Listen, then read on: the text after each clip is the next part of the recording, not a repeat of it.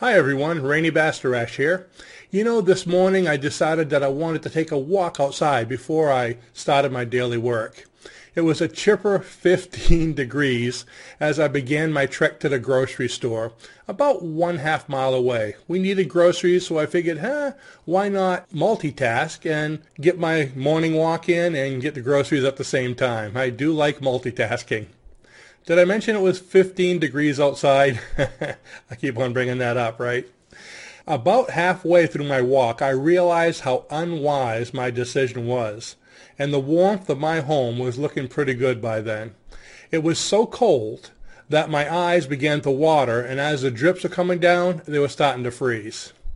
So as I was contemplating my poor lapse in judgment, a lumber truck carrying the wood framing for the construction of a new house passed by me on its way delivering its load. Now my thoughts of hardship at that point changed from myself to how miserable those workers were going to be working outside all day long in 15 degree weather putting this house together. I then realized how much I really love my job.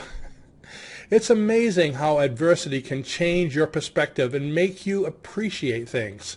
I've often heard sayings like, I was complaining about my feet being sore until I saw a man with no legs.